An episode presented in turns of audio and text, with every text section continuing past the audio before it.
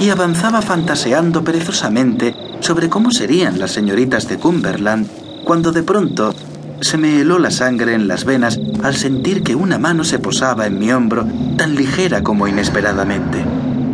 Me volví con brusquedad, apretando en la mano el puño de mi bastón. Allí, en medio del camino ancho y tranquilo, como si hubiera brotado de la tierra o hubiese caído del cielo en ese mismo instante, se erguía la figura de una solitaria mujer envuelta en vestiduras blancas.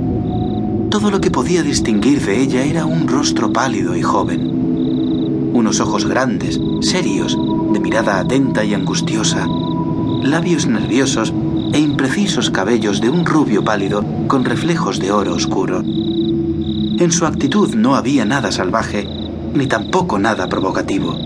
Más bien expresaba serenidad y dominio de sí misma, aunque con aire melancólico y algo temeroso. Se dirigió a mí preguntándome. ¿Es este el camino para ir a Londres? Sí, sí, el camino que va a Regent's Park.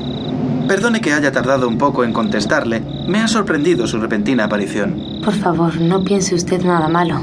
He tenido un accidente y me siento desgraciada por estar aquí sola a estas horas.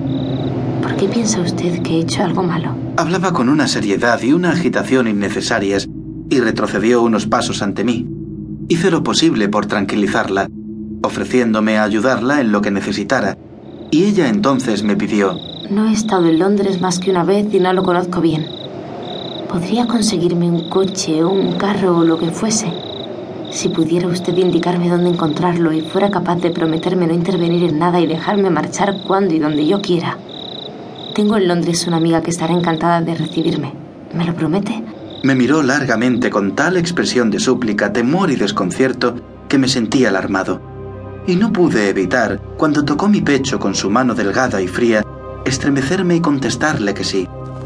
Andando juntos, dirigíamos nuestros pasos hacia Londres en aquellas tranquilas horas del nuevo día, cuando ella dijo de golpe, Quiero preguntarle una cosa. ¿Conoce usted mucha gente en Londres? Sí, mucha, contesté yo.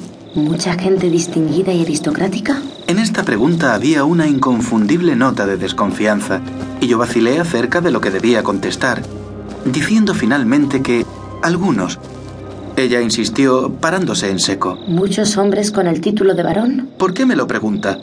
Porque espero en mi propio interés que no conozca usted a cierto varón. ¿Quiere decirme su nombre? No puedo.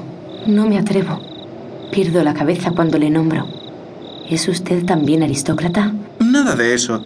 No soy más que un profesor de dibujo. Le respondí, quizá con alguna amargura, y ella agarró mi brazo con la brusquedad que caracterizaba todos sus movimientos, repitiéndose a sí misma, no es un aristócrata. Puedo confiar en